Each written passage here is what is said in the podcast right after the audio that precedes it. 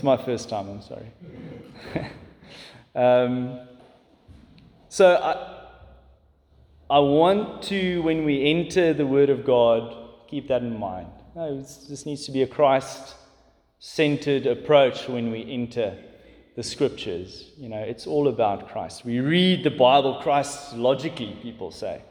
Um, we, we won't go into what that means. It's just keep Jesus in mind when you're reading the Bible. Um, so let's head over to Luke chapter 5. That's what we'll be discussing today. Luke chapter 5, the Gospel of Luke.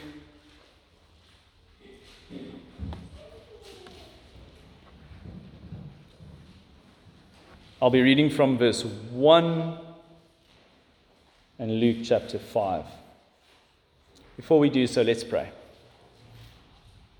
Our Holy Father, our Heavenly Father, Holy Spirit, you inspired Luke thousands of years ago to write um, down an account that's accurate, that's orderly, and um, it was there for the church and prepared and held for the church um, by your providence through thousands of years. And so we thank you for it.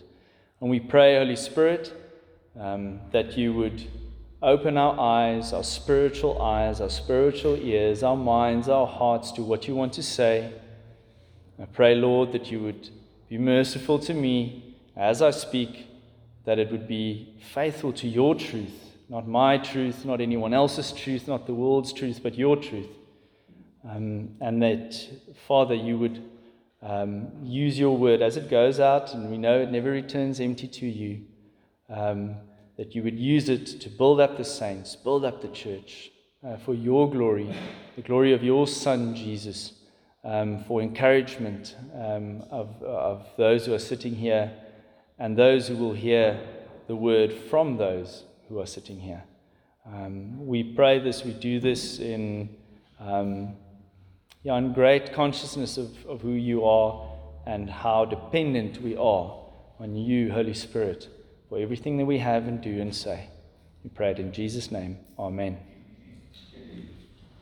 Right, let's read Luke chapter 5. I'm going to read out of the ESV. You can follow whichever Bible you have. Um, Luke chapter 5. On one occasion, while the crowd was pressing in on him, that's Jesus, to hear the word of God, he was standing by the lake of Gennesaret, and he saw two boats by the lake, but the fishermen had gone out of them and were washing their nets. Getting into one of the boats, which was Simon's, he asked him to put out a little from the land, and he sat down and taught the people from the boat. And when he had finished speaking, he said to Simon, Put out into the deep and let down your nets for a catch.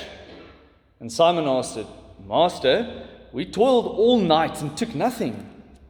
But at your word, I will let down the nets. And when they had done this, they enclosed a large number of fish, and their nets were breaking. They signaled to their partners in the other boat to come and help them. And they came and filled both the boats, so that they began to sink. But when Simon Peter saw it, he fell down at Jesus' knees, saying, Depart from me, for I am a sinful man, O Lord. For he and all who were with him were astonished at the catch of fish that they had taken. And so also were James and John, sons of Zebedee, who were partners with Simon. And Jesus said to Simon, Do not be afraid. From now on, you will be catching men. And when they had brought their boats to land, they left everything and followed him.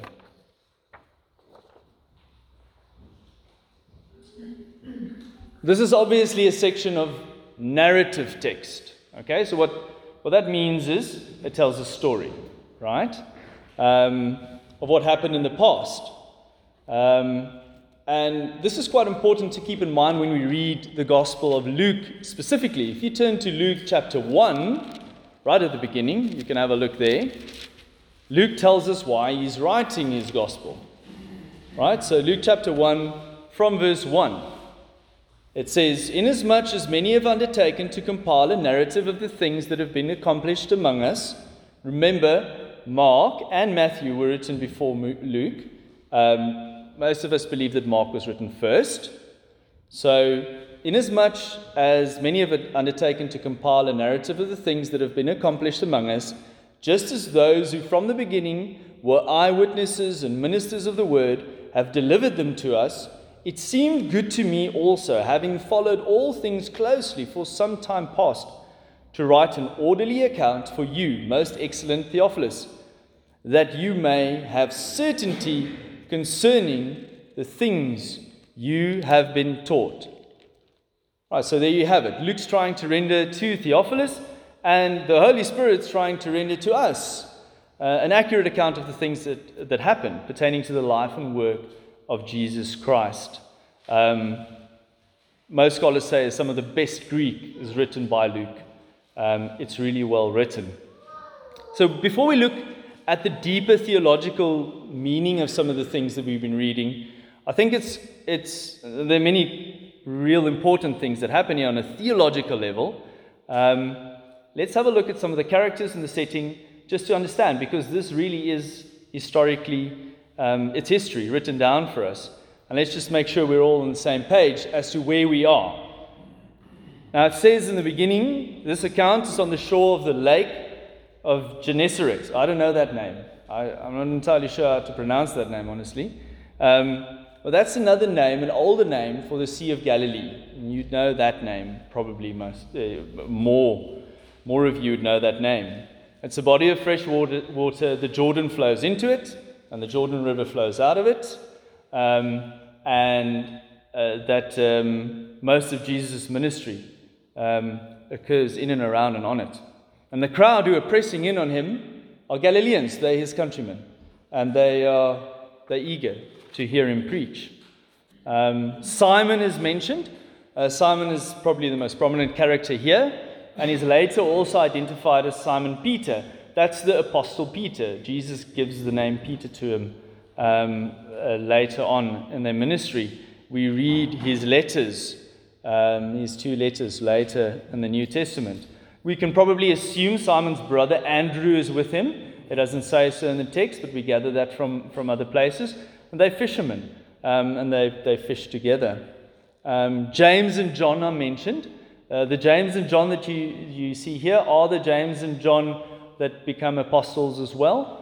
Um, they're, the, they're brothers, they're the sons of Zebedee. And together, these three disciples, Peter or Simon Peter, James, and John, they form the inner circle, a so called inner circle of Jesus. Um, uh, and they, they probably the, the most prominent characters, um, if you read uh, the rest of the gospel, uh, they mentioned um, a lot. For example, it's, them who accompany Jesus uh, onto the mountain in the Transfiguration account. Okay. Um, now, just a, a, word about fishing in that area. Fishermen uh, in that time around the Sea of Galilee did their fishing at night. Okay, uh, there's some reasons for it. Uh, what I've read is that the fish apparently went down deeper um, during the daytime. You had to use different nets. So it was in the morning, Jesus was, was about to teach, and these guys were essentially at the end of a day's work. Okay, they were tired, um, they'd just finished a day's work, which happened in the night. Um, and when Jesus asked Simon then to go fish in the daytime, it kind of went against what Simon knew was good fishing practice. You know, that's, it's not a good idea. Um, and, uh, you know, he'd already cleaned his nets. He probably would have had to clean his nets again. Um, he had his wife, you know, he had a wife. We had, he had his wife waiting at home. Um, I can just imagine that uh, it took a fair amount of respect and obedience for, for Simon to say, to listen to the carpenter rabbi and say, okay, oh, okay, we'll, we'll, we'll go out. Um, we'll talk about that um, just now. So now we know where we are, we know who's there, and um, I think, in a, in a sense, part of the text's purpose is already done because an accurate historical account has been given, given to us. Now let's look at some of the deeper theological truths. Okay, I want to discuss three of them. Um, and you must remember with Scripture, Luke wrote it. The Holy Spirit inspired him. So Luke wrote it with a purpose. He probably had people in mind. We know he had Theophilus in mind. The Holy Spirit had us in mind. The Holy Spirit had 2,000 years worth of Christians in mind. Isn't that amazing? If you go look at the doctrine of inspiration of Scripture, it is mind blowing. The Holy Spirit didn't take over Luke and he was a robot and he went into a trance and his hand was writing automatically and then he woke up and then realized, oh dear, look at what I've done. You know, I've created this book, this letter, or this gospel account. No. Luke was active, thinking, he had a purpose, but the Holy Spirit was active as well. Um, I can go on a little tangent about that, but it's actually amazing to think that Luke was writing and God was writing. It's Luke's words and it's God's words. It's the Holy Spirit's words. So, yes, we are allowed to go look at this and think, even though Luke didn't know our names, the Holy Spirit knew our names. And he knew that we were going to read this text. Um, so, our first point is obedience, our first theological truth. I want you to look at Simon Peter's response when Jesus asks him to put out to sea to have another go at fishing. Was Simon obedient? Oh, yes, he was obedient. We've mentioned some of the reasons why he might not have wanted to obey. In fact, he kind of makes mention of it as well. He says, Master, we've been toiling all night, but okay, we'll do it. Um, Jesus wasn't a fisherman, he was a carpenter. Um, we, we have no indication in the Bible that Jesus had some special knowledge or, or expertise in, in, the art of fishing. Um, so, Luke, um, not Luke, Simon, Andrew, James, John, they knew better. Okay, they knew better than Jesus. But then this really important line comes along. What, what, what does Simon say? He says, Master, we've been toiling all night, we haven't taken anything, but at your word I will let down the nets. Um, one of the commentators on, on, on this uh, piece of scripture says this is the center point um, of, of this, this narrative. I think there are a couple of points, but I mean, that's just so important. That line, at your word, I will let down the nets.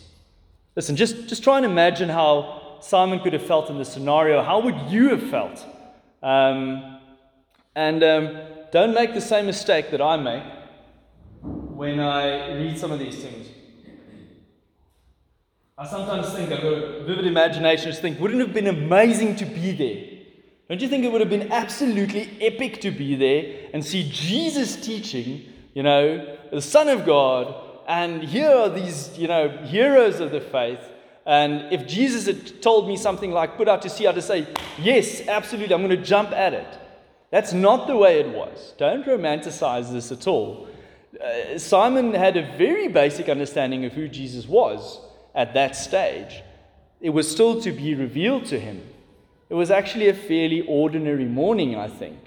Um, and uh, so, I mean, Simon probably felt, uh, uh, you know, very human emotions like we would have felt.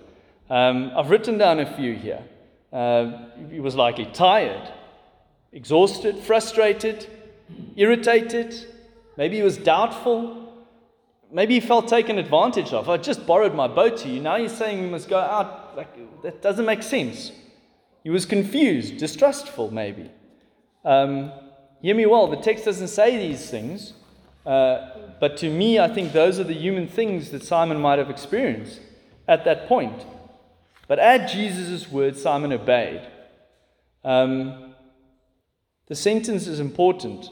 Um, I think it's put in there for our good, and I think we dare not really miss that sentence. So, what's the application for us in our lives in terms of obedience? Well, think of the last time you felt like that about something God expects of you. Think of the last time uh, you were expected to do something that takes your time, your effort, your energy, your money it goes against your instincts or even your wisdom. Um, but you know it's the right thing to do. Often we know it's the right thing to do because it's explicitly said in the Bible. Most things that God asks us aren't really difficult to figure out. Um, you might say, no, well, listen, sometimes I really struggle to know what God wants me to do. And I'll concede that there are really some tough questions where we have, need wisdom and we need to pray and ask God for wisdom. But most of the small things you do know, and I do know, because they're written for us explicitly. It might be as simple as going to church on a Sunday. It might be volunteering to help with some ministry. It might be apologizing to your wife or husband first. You be the first one to apologize, even though you know they owe you an apology as well. That's a small thing. It's not an epic, jaw dropping, life changing, world saving thing that you need to do. Nobody's going to know really, but you need to be obedient. Maybe it's being patient with your, with your kids. I promise you, I'd struggle with that. After a day's work, when you get home, I want a Papa here, Papa there. Maybe being Christ like and patient and loving and listening to them. Maybe that's it. Maybe that's the obedience that you need to do. do and have. Um, this was a dishwashing moment. Do you, do you know that? Do you know that expression that everybody wants to save the world, but nobody wants to help mom with the dishes? Have you ever heard that? Um, essentially, what it means is if Christ walked in here now in all his glory, we knew, we know who he is, we know the history, we've got the Bible, and he said, jump, we'd all say, yes. Okay, if he said, let's go, we're going to go save the world, they'd say, yes, we're going to do it. Um, we'd all do that. But we're not all willing to help mom with the dishes because that seems mundane, small, trivial, tedious. See, God's commands are often small little mundane moments. Uh, they're like borrowing the boat. Jesus asked him to borrow the boat. I'm sure I'm sure Simon wasn't thinking, oh, the Son of God, you know, is the Messiah. We're not sure. I don't think he knew it at that stage. He just borrowed the boat. They don't seem epic, they don't seem world saving. Sometimes God's commands are impractical, they're costly, they're tedious. Sometimes they're downright dangerous. Um, but like Simon, we obey not because of worldly logic, we obey at someone's word. At your word, I will let down that, the nets. That very important line. Obedience is not optional for Christians. But listen carefully now. Okay, so I won't in my first sermon preach morality to you and miss the gospel. Okay, obedience is important for Christians. Um, when we talk about obedience, it's, it's a very important point to make. We are not saved by obedience. Okay, there's no work that you can do to get into heaven, to get saved. All right. Obedience follows salvation. This is really important. Um, you cannot save yourself. Anyone who is saved is saved by grace through faith. It's a free gift of God, it's not their own doing. You cannot boast. You can't say, you know what, I, like Simon, I did everything that God asked me, and therefore I'm a Christian, I'm going to heaven. No. First you're saved, and therefore you obey. Thanks for the cough, Russ. First you are saved, and then you obey. All right. Um, you're not saved because you obeyed. Everybody got that? That's so important. So that's, that's the first truth. Let's look at, um, let's look at a second truth here. Um, I've called this one the good fear of the Lord, or Simon's response. I wasn't sure. Um, let's look at Simon Peter's reaction after the miraculous catch. Simon had been obedient, but he clearly wasn't expecting what happened to happen. Um, he definitely wasn't expecting a catch of that magnitude. And listen, this wasn't the first catch or big catch that Simon's seen. He was a professional fisherman, that's his trade. I'm sure he'd had good seasons and bad seasons. He'd seen, seen nets full of fish before. Um, but how, how did Simon go from seeing a big catch of fish to being overwhelmed by his own sinfulness to such a degree that he fell at Jesus' knees, saying, Depart from me, I'm a sinful man. It doesn't make sense. Like we know the story, so we just read over it. But this guy sees a big catch of fish, and then he thinks of his own sinfulness. And what's that got to do with Christ? Why, why would he think of his own sinfulness and ask Christ to depart from him. Um, those things don't necessarily make sense. You would have expected him to have a reaction of joy or relief. He's just been working all night, no catch. Now he has a massive catch. Boats are almost sinking. They're filling both boats. Um, he likely made a lot of money, by the way, you know, with that catch. Um, what happened to Simon here? In verse 10, Jesus responds to him with the words, Do not be afraid. So we can assume that Simon was afraid, right? Doesn't say it explicitly, but it kind of seems that way. Jesus didn't get things like that wrong often, I think. And so, why was he fearful? Now, to illustrate that, I'm going to take you to two different places in Scripture where we see similar reactions by other people when they're confronted with God. Okay, we're going to read. You don't have to turn there. If you want to, you can. We're going to read from Exodus chapter 3. Um, we're going to look at Moses. And then after that, I'll read from Isaiah chapter 6. We were in 66 just now, but we'll, we'll go to Isaiah chapter 6. So let's look at Exodus chapter 3. And I'll just be reading from verse 4.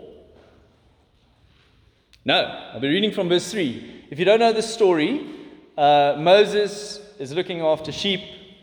You know, in the, it, it all in my mind is desert, but I, I know that it's not all desert. He's in the veld, he's looking after his father in law's sheep, and he sees a bush, and it's burning, but it's, it's, it's not becoming ash. Okay, so obviously he thinks, I want to see what's going on here. And Moses said, I will turn aside to see this great sight, why the bush is not burned. When the Lord saw that he turned aside to see, God called him out of the bush, Moses, Moses. And he said, Here I am. Then he said, Do not come near. Take your sandals off your feet, for the place on which you are standing is holy ground. And he said, I am the God of your father, the God of Abraham, the God of Isaac, and the God of Jacob. What does Moses do? And Moses hid his face, for he was afraid to look at God. Okay, so here's a guy wanted to go look at a bush. Bush turned out to be a manifestation of God. He was afraid, and rightly so. It's a, it's a bit more harsh and more, more explicit than what Peter experienced, I think um, but similar. Let's now go look at Isaiah chapter 6. Um, and I'll, this is beautiful. I'll read from verse 1. In the year that King Uzziah died, I saw, this is Isaiah talking, the Lord sitting upon a throne, high and lifted up, and the train of his robe filled the temple. Above him stood the seraphim. Each of the seraphim had six wings, two, with, with two he covered his face with two he covered his feet, and with two he flew. And one called to another and said, Holy, holy, holy is the Lord of hosts. The whole earth is full of his glory. And the foundations of the thresholds shook at the voice of him who called. And the house was filled with smoke. And I said, This is Isaiah speaking, Woe is me, for I am lost. I am a man of unclean lips. And I dwell in the midst of a people of unclean lips. For my eyes have seen the King, the Lord of hosts. Then one of the seraphim flew to me, having in his hand a burning coal that he had taken with tongs from the altar. And he touched my mouth and said, Behold, this has touched your lips. Your guilt is taken away, and your sin atoned for. So, two accounts of people being confronted with God and feeling that fear. I'd say it's that good fear. What are the similarities of emotions? Moses, Isaiah, and Peter, they all responded with some form of fear. Um, what do Peter and Isaiah realize about themselves? They, they realize their sinful nature. Um, and what are the characteristics of God that is evident in Exodus and in Isaiah? It's not talked about in, uh, in, in Luke, but but now we're getting towards what's happening. We're seeing the same reaction here.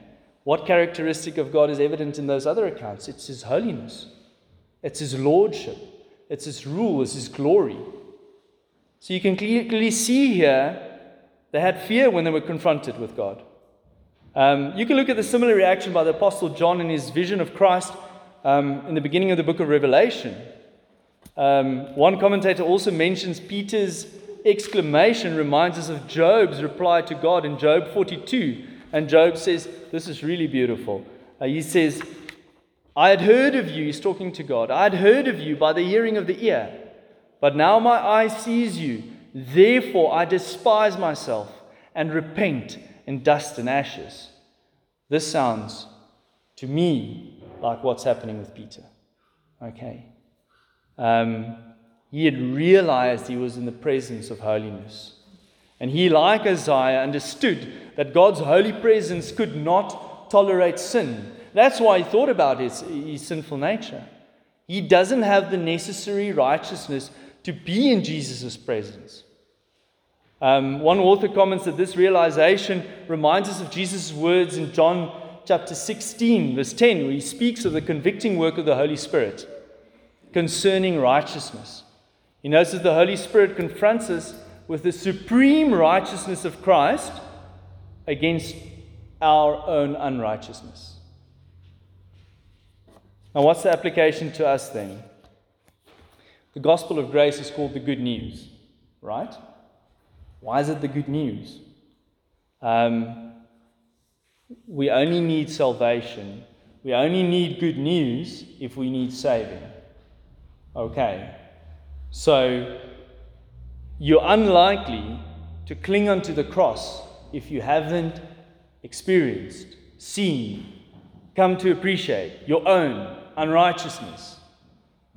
And it's not your own unrighteousness compared to your wife or your mother or the government or whoever is in a position of authority over you. It's your unrighteousness put next to, juxtaposed, put next to the supreme righteousness of God Himself. Um, it remind that it, it, produces fear. It does. Not a bad. I don't know. It's, it's not a bad fear. I think it's a great fear. It reminds me of Proverbs 1, verse 7, which says, The fear of the Lord is the beginning of knowledge. Um, fools despise wisdom and instruction. So ask yourself this Have you ever had that conviction from the Holy Spirit? Have you ever come to realize, listen, I've never, I can't remember if I ever fell onto my face. Um, that's not what I'm talking about. But have you ever experienced that conviction to know that you are a sinner? Um, have you ever thought, but hey, we're talking about a holy God? The Bible says he's a consuming fire. Um, and have you ever thought, well, who am I to speak to him? Who am I that God thinks of me? Who am I to even think about calling him Father? I don't want you to grovel and be depressed. Um, that's not the idea. The idea is that out of that place of a contrite heart, then the gospel becomes amazing. Then it becomes really important to you. Um, remember the scripture that we started off with in Isaiah 66? Remember what it says? It says, uh, I've written it down here, but this is the one to whom I will look. He is humble and contrite in spirit, and he trembles at my word. That's the good fear. That's the good tremble. Um, it produces the kind of heart and posture in a person that pleases the Lord, um, a person to whom he looks. Maybe you say, Well, I just don't feel it. I've not experienced that kind of thing. That's okay. It's a good realization to have that if you have that this morning. My advice to you is search the scriptures. Okay, if you want to see God, you want to hear His word, you want to hear Him speak, What's that, what's that famous line? You want to hear God speak? Open up the scriptures and read it aloud to you. As soon as you get into the scriptures, you will be confronted with a holy God. And you'll see it. It's like looking in a mirror. Mark says all the time. You, you must have heard it a hundred times if you're in this church. When you go into the scriptures, it's like looking into a mirror. You're going to see yourself. And then, not only that, pray. You know, God says in His Word, He says in James, if you lack wisdom, ask for it, He'll give. Um, ask the Holy Spirit to show you wondrous things in His Word. That's in Psalms. Ask Him to open your spiritual eyes. Ask Him that you also, like Job, might see, not just hear. Um, ask like David. You know, if you want to, if you want to know how to ask and what you're allowed to ask, you, you think you're not allowed to ask these things? Go look at David in Psalm 51. Right? He's a man after God's own heart. He's asking God to give me a clean heart. Open my mouth so that I could praise you. David understands something about God here that I think we miss a lot of times. You, God is sovereign. He's the one that produces the good things in you. He's the one that gives the faith to you. It's a gift. If you don't have that fear, what amazing grace that you can go ask for it. Uh, David asks in Psalm 51 Restore in me a joy in your salvation. Um, make me realize how amazing that is. Create a clean heart, create a right spirit. And this leads into our third truth and a sip of water.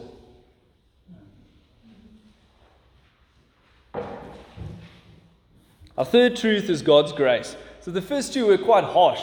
Um, if you're not a Christian, you're sitting here, haven't heard a lot of preaching sermons in your life, um, obedience, fear of the Lord, kind of sounds really um, impressive in a sense. But here's maybe, I think, the truth, the third truth that, that is throughout this scripture. Um, it's God's grace. The narrative does not end with a man on the floor. It doesn't end with him, Simon Peter, on his knees. Um, and Christ saying, Yeah, okay, sure, you are sinful, I'm going to leave. That's not how it ends. Um, what does Jesus say? Jesus says, Do not be afraid. That's the first thing that he says. Um, do you realize how gloriously gracious and merciful that is? Jesus would have been absolutely right to say, Yes, you are a sinner and you are condemned to die. That would have been just, it would have been fair, that nothing would have been wrong. In fact, we would have, in a worldly sense, had to applaud it to say, that is the criminal justice system working perfectly well. That's exactly what we want in our country. Okay, in a global sense. But here, the Holy One of God tells a sinful human being not to fear. Um, you'll find the same response in the first chapter of Revelation. When John sees the resurrected Jesus in his glory, um, the first thing that Jesus says to him, Fear not. Um, in Isaiah, the seraphim, what, it, what does the seraphim do? It takes, takes the coal, burns his lips, takes away his sin, and creates a scenario where he could actually be with God and in the service of God. God's grace is not only shown in that, the whole narrative is sprinkled with grace. Think about this. What did Simon do to initiate and deserve this? Nothing. He didn't see it coming. This was Jesus initiating. And he did it slowly and a nice and progressive. He didn't come straight to him and say, Okay, in the boat, we're going to go out fishing now. He said, Hey, can I borrow your boat? I just want to, you know, sit and speak to the crowd. And then he said, Well, let's, let's just put out a little bit, a little bit more. Yeah, you know, he's, gently working towards Simon. Um, Jesus is in control as he works to this point. Um, and right at the end, he asks Simon to a new life and ministry. Um, the mere fact that God Himself is standing on a beach in the Middle East preaching to a bunch of Galileans is grace. The mere fact that, that God Himself became a man um, without stopping being God is both miraculous and, and gracious. Um, how humble and simple and crude were the circumstances under which the glorious King of the universe is standing and teaching. So, for those of us who are called to ministry, thinking, oh, well, the situation is just not quite right, well, you know, I need to do this or that or so, or no, you know, here's a good example Jesus the God of the universe, the creator, he who upholds the universe by the word of his power. By the way, uh, well, we'll get to that now. He upholds the universe by the word of his power. He's standing with in sand, in dust, teaching a bunch of Galileans sitting on a stinking fishing boat. What's your excuse? Can't have an excuse, you know, compared to that. He's your king, he's your Lord. He deserves all glory. He's holy, holy, holy. You know, the world is filled with his glory. Um, and that's the way he teaches. That's grace. That's mercy. That's love. He didn't need to do that. Um, this is the interesting thing I heard uh, recently. You know the scripture that says Jesus is uh, he upholds the, world, the universe by the word of his power. That's in Hebrews, uh, first chapter. Do you know that whilst Jesus was crying as a baby in a crib, he was also upholding the universe by the word of his power? You see, he was truly man and truly God. There's this very interesting heresy called the kenotic theory that says, I know, Jesus just stopped being God for a while. That's what it means that he emptied himself. He stopped being God for a while, um, and then, you know, eventually became God again. God doesn't stop being God. He's immutable. He doesn't even start being God. He's just always been.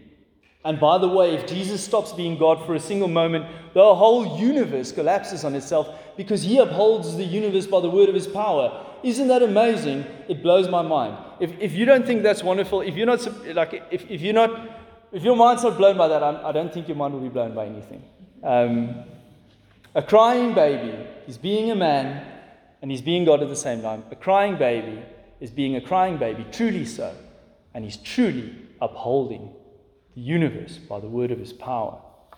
No, he never stopped. He never stopped being God. R.C. Sproul about that says a very interesting thing. He says, the only thing that's emptied, because the kenosis means emptying, the only thing that's, that's emptying, emptied in the kenotic theory is the minds of the people who thought about it. That's said in jest, but that, that's Sproul, that's not me. Um, what grace that he did that for our good and our salvation, that he borrowed a boat to sit on. Um, I want to end with looking at what happens at the end of the scripture. I guess that's appropriate. Jesus is actually calling Simon to a new ministry in life here. Simon asks him to depart, and Jesus tells him, Don't be afraid, you're going to be fishing for people from now on. Um, and Mark and I had a nice discussion. This do not be afraid is actually a bit ambiguous. I've been talking about how it's, how it's, it's referring to uh, what Simon's realized about his previous life, about him now in the present, but in the sentence it's actually followed. It's do not be afraid, comma, you, you have a new ministry. So it's also pointing to the future. Uh, the grace continues here because Jesus is showing Simon how he's going to provide the catch. Remember, this is Simon Peter, who on this rock I will build my church, and the gates of Hades will not prevail against it. This is Simon Peter, the day of Pentecost, that preaches, delivers the sermon, and 3,000 people come, come to faith in Christ. Um, and God is showing him, don't worry about the results. I'm in control. You just cast the net, and I'll put the fish in it. Isn't that amazing? Not only do we have grace that we are saved in the now and the present and it takes away the sins of our past, but God is also saying, I'm going to take care. I'm going to show you how I can take care and how I will take care of the future. Um, God calls him to be evangelist, and God shows him that he'll take care of the results. It's grace upon grace. Um, not only is there grace for your salvation, for your sinful state, but there's grace for the future as well. Um, not, it's not surprising that our scripture ends with a very unceremonious statement. They left everything and followed him. oh dear, okay, that's, that's quite a big thing to say. But it isn't because of what just happened, because of who was just revealed to Simon and to James and John, um, the sons of Zebedee. Uh, God provides a way for us to be with Him despite our sin and then he gives us an amazing commission to be part of, of his great plan of redemption, his kingdom to come. All the while, he's reassuring us do not be afraid. Here are the three questions to summarize our three results. Right? Have you realized what your own righteousness looks like against the supreme righteousness of God? Do you have that contrite heart, or do you need to go ask God to give you that heart, like, like David asks in Psalm 51? Are you ready to obey at his word to let down the nets? Whatever that might mean for you in your life, despite your own wisdom, despite your circumstances? Um, and have you seen the amazing grace of God's salvation? His call, His forgiveness. How will you respond to that call? Will you place Christ above everything else as the disciples did on that day? Will you make him supreme, number one priority? Count all things as a loss for the sake of knowing Christ? Let's pray.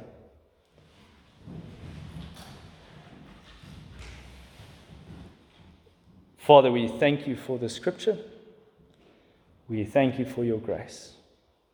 It is an amazing grace. Lord, we uh, can only stand in awe and we can only fall at your feet with contrite hearts, knowing that we do not measure up to your holiness. We fall short of your glory um, in a way that we probably never will understand fully. Nevertheless, Lord, we know there's no condemnation for those who are in Christ. Um, we know that um, Father, if we keep clinging to the cross and trusting in you, you will take care of the results of our salvation. You'll finish the good work that you've started in us. Um, you promise these amazing things to us. We know that if we worry about the church, you say that you will have this church stand to the end of times. There'll be a remnant. We, we know that uh, the gates of Hades will not prevail against it. We see how you use ordinary sinful human beings for your glory.